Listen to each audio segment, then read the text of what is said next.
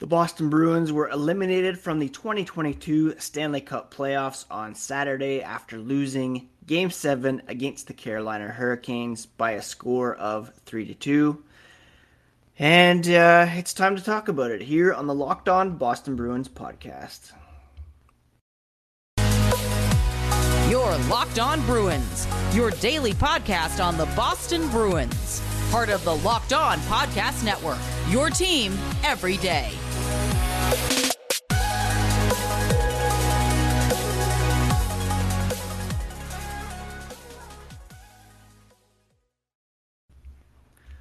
What is up, Bruins fans, and welcome back to the Locked On Eliminated Boston Bruins podcast. I'm your host, Ian McLaren, and this is a daily show where we discuss all things Spoked B, as well as take a look around the NHL. Today is Monday, May 16th, and this episode is brought to you by Bet Online. Bet Online has you covered this season with more props, odds, and lines than ever before, where the game starts. Now, I want to thank you so much for making Locked On Boston Bruins your first listen this season. Uh, the podcast is and will remain remain free and available on all platforms as well as on YouTube.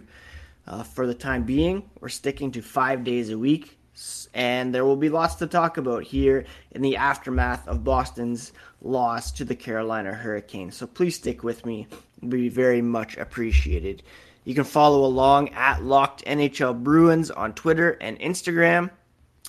And you can find me, my dad jokes, hockey tweets at Ian C. McLaren. Now, let's just get right into it, shall we? The Boston Bruins losing 3 2 to the Carolina Hurricanes on Saturday afternoon, ending their postseason campaign in the first round. Before we talk about the game itself, let's just address the elephant in the room and talk about Patrice Bergeron and what he had to say after the game. Um, first of all, Bergeron was the last Bruin on the ice after Game 7, hugging each teammate as they left the ice. A lot of people took that as a sign that he was saying farewell, but it's also a sign that he's just a good captain, the last man to leave the ice, and wanted to say an encouraging word to every skater before they left. He was asked about his future. He's an unrestricted free agent. He'll be 37 this summer. Uh, he's played 18 NHL seasons. And many, and quite annoyingly, ESPN mentioned it so many times, whether or not this was his last series, what have you. Bergeron said it's too early right now, too fresh, still stings from a hard fought series. We came up short. I'm going to have to think about it, but I'm not there right now. Brad Marchand was emotional discussing his longtime line mate and friend after the game, calling him the backbone of our team, the biggest part of the team. They all want him to come back, but whatever happens, he's earned the right to make whatever decision he wants and take the time that he needs. That's why this one probably hurts more. That's the unknown for next year with Patrice Bergeron. Marchand said he's done so much for this group, sacrificed so much. It would have been nice to make a good run for him. So it's obviously disappointing. You know, Marchand added every year you go into the playoffs, you hope to make a long, deep run. You get a good opportunity to fight for the cup. The Bruins knew they were going to have their hands full with the Carolina Hurricanes. They had been great all year, very well coached, a lot of depth. They manhandled the Bruins in the regular season and in games one and two of the series. For the Bruins to even push it to seven games was an accomplishment. Um, always hurts, always will to lose. You only get a few opportunities like these throughout your career where you have a legit chance at going far, and the Bruins thought they had that this year.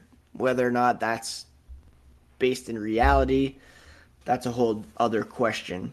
Uh, Bergeron said he was proud of the Bruins for battling back from a 2 0 series deficit to force that seventh game uh, against the East's second best team during the regular season, as well as just an overall resurgence over the second half of the year. The Bruins had a very tough first half with all these new faces in the lineup, injuries, suspensions, COVID. It stings. It's not the feeling that you want, Bergeron said, but they did it together. Always hard to say that when you come up short, but it's something to be proud of. They battled, they did it all year, and they started off slow this year. They started off a bit slow in the series, battled their way back, played the type of hockey they needed to play to advance, but came up short and needed a little bit more. And that certainly was the story in the series. That was the story in game seven. And again, slow start. It wasn't even really a slow start per se. It was a unfortunate start. Getting some opportunities early, not being able to cash in, penalty trouble, allow a goal, score one to make things interesting, score another to make things really interesting, and then come up short in the third period. We're going to talk about game seven as a whole here in a moment, but first, a quick word about Bet Online. Our partners at Bet Online continue to be the number one source for all your betting needs and sports info. Find all the latest odds, news, and developments, including the ongoing Stanley Cup playoffs, basketball playoffs, Major League Baseball scores, UFC fights, even some NFL futures. BetOnline is your continued source for all sports wagering information, from live betting to playoffs, esports, and more. Head to the website today. Use your mobile device to learn more about the trends in action at BetOnline, where the game starts. I want to thank you so much again for making Locked On Bruins your first listen every day. The podcast free and available on all platforms and on YouTube. And we're going to continue on here five days a week through the playoffs and into the draft. Uh, to keep up on what's going on around the league, check out the Locked On Now podcast, nightly recaps of every NHL game with analysis from our local experts. Also free wherever you get podcasts. So the story in Game 7, Boston getting some opportunities early, in particular Taylor Hall robbed by Antti Raanta on a 2 on 1 early in the first period. The Hurricanes responded with a Teuvo Teravainen goal with about 124 remaining in the first to make it 1 0. And then the Bruins put themselves even further in a hole by taking a four minute high sticking penalty. Specifically, Taylor Hall was assessed this penalty with about a minute to go in the first, leaving the Bruins with about three minutes of penalty kill time to begin the second period.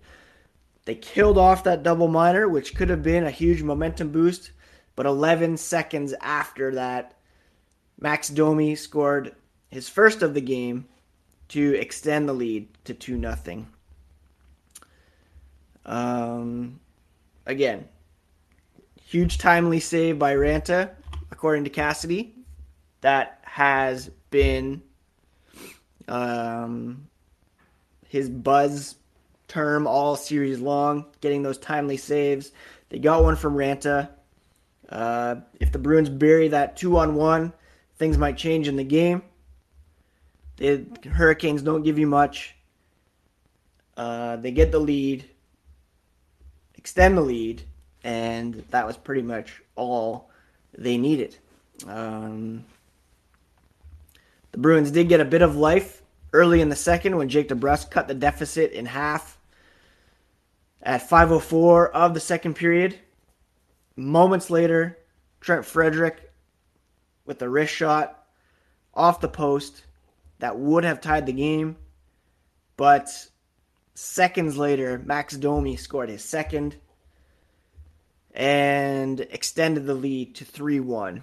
A huge moment in the game. The Bruins tie things there. Could have gone their way. Um, at that point, you're a shot away, Bergeron said. You get some jump out of it to take the momentum back. Had some good shifts, some good looks. Um, if one of those bounces goes your way, it's a different game. You only get so many kicks at it. Cassidy said they were down in the second period. And yeah, if that wrist shot bounces off the post and in instead of out, it could have been a completely different game. Um, but that's kind of been the story. I mean, all the way back to game seven against the St. Louis Blues. Some opportunities early that didn't cash in. The other team comes and scores a couple. You kind of claw back into it, but in the end, you come up short. Uh, the Bruins, you know, credit to them for winning three of four after being down in the series 2 nothing. Some uninspiring performances in game 1 and 2. They battled back, but it was a true homer series and they weren't able to get that road win to uh, to take the series. Yeah, and that was pretty much the defining aspect of the series. The road games hurt them in the long run. Um, Hurricanes are a good team. They played well. They played well, especially at home. They played better at home. They got the matchups they wanted, and uh, that's just playoff hockey. It's not as pronounced in the regular season, matchups, what have you, but it's huge in the postseason, and it matters in the playoffs. That's why they're moving on, and that's why the Bruins are eliminated, and they will meet with the media today as they clean out their lockers and uh, begin to digest another playoff loss and what it means for the future of this team. Obviously, going to talk about that at length here as the offseason develops. What will become of Patrice Bergeron? Um, what will become of Bruce Cassidy, Don Sweeney? Don Sweeney's contract is up for renewal. Will he be extended? Will he take a step back on his own volition? Will he be fired? Uh, those are all questions that need to be answered. Uh, I will say the Bruins played well at five on five in the series. Uh, they had the advantage in terms of shot attempts, shots, uh, expected goals. They had the advantage. Uh, high danger chances. They had uh, a slight disadvantage. That was one area that they needed to get better at net front presence.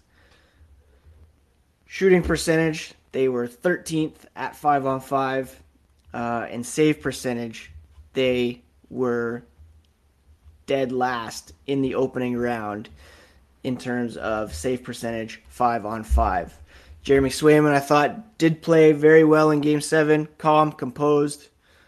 Uh, could have or should have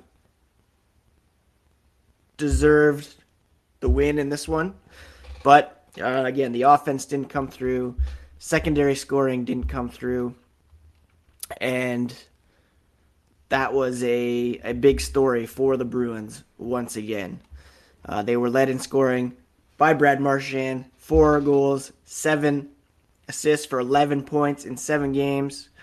Bergeron with seven points. Uh, Brad, oh sorry, David Pastrnak led the team with 39 shots. He only had three goals uh, in the series. I expected a bit more from Taylor Hall. Only two goals, two assists in the seven games. Uh, and then, you know, DeBrusk, two goals, two assists. Erik Haula, only one goal, two assists. Um, and then, yeah, down the lineup, a real lack of depth scoring really hurt this team. so, yeah, incredibly disappointing for the Boston Bruins. But having said that, not entirely unexpected. The Hurricanes were the second best team in the Eastern Conference. The Bruins were a wild card team. To push it to seven games was an accomplishment. And to be bounced in the first round, obviously still a disappointment. But looking at this team, top to bottom, probably not a cup contender, let's be honest. Although you look at their record back to January 1st, they were a top five team in the league, but um, playoffs a different animal, and um, they just didn't have it in the end. I mean, yeah, it's incredibly disappointing. I had been hoping to be able to talk about this team for a, a few more weeks at least. Uh, they would have been playing the Rangers. That would have been a great series. The Rangers defeating the Penguins in their game seven uh, would have been a fun rivalry and perhaps an easier series to win than the Carolina Hurricanes. So they could have advanced to the conference finals, but of course, that's just um, speculation at uh, this point. But the story in Game 7 inability to score early, that was true in the majority of the series. Um, getting in the penalty box, um, not getting the bounces they needed, although they did get a nice bounce on Pastrnak's goal that brought them to within 3 2 with about 20 seconds left. Uh, frenetic end to the game, almost tied it up. Um, but overall, it was a pretty uninspiring performance.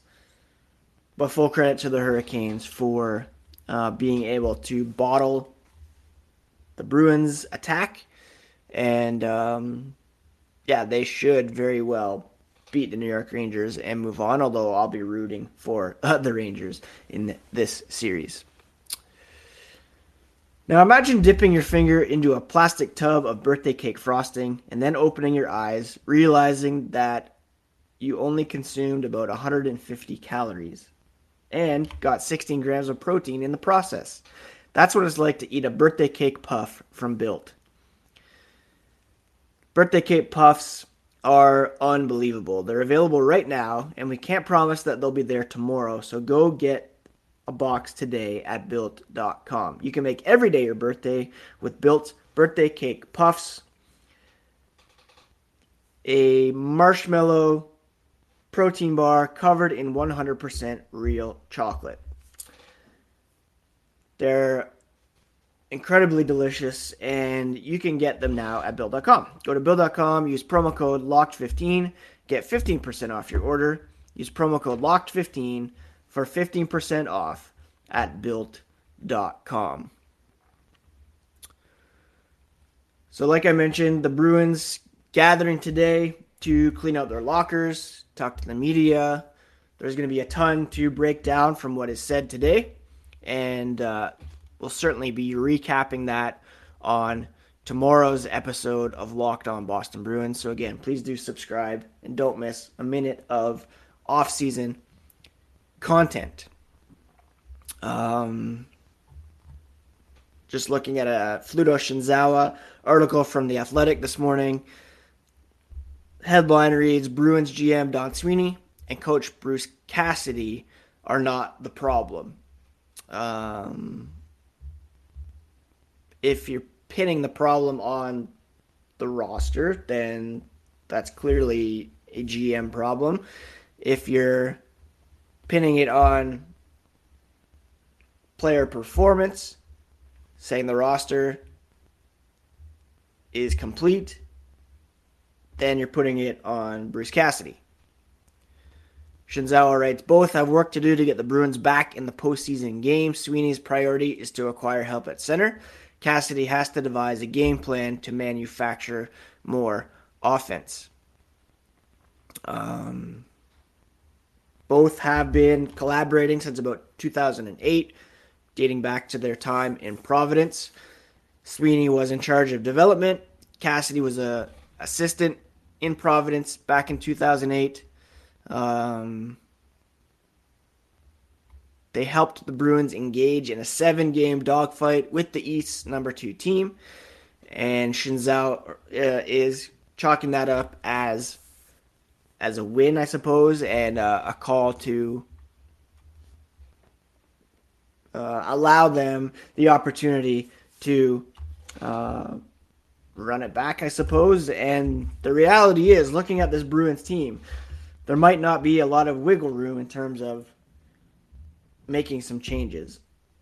If you look at the Game 7 lineup, there's only two players that were in the lineup that are unrestricted free agents. One being Patrice Bergeron, the other being Curtis Lazar. All 6D are signed, including Connor Clifton, Matt Grzelcyk, who was a scratch, is signed as well. You have Jacobs Zboril as an unrestricted free agent. Uh, group 6, who should be re signed. Uh, the goalies are the same. All the forwards are the same with David Pastrnak entering the final year of his deal, I should add. So, what can you do in terms of changes? Do you trade some guys, buy out some players? Do you bring Bergeron back, run it back with this group, try to add some youth, sprinkle in some youth? It's going to be incredibly interesting to see what the Bruins do this offseason. And again, who's in charge of those decisions? Uh, does Bruins ownership step in and say, we need a new direction? Or are they content with the three playoff home games, that added revenue? Or do they say we should have had more coming in? You guys failed to deliver more playoff games. Um, it's going to be very interesting. And of course, Patrice Bergeron's decision will be at the forefront of whatever happens. If he were to leave then a massive hole down the middle to fill. And could have implications on Brad Marchand. I have some thoughts on that that I'll share on a future podcast.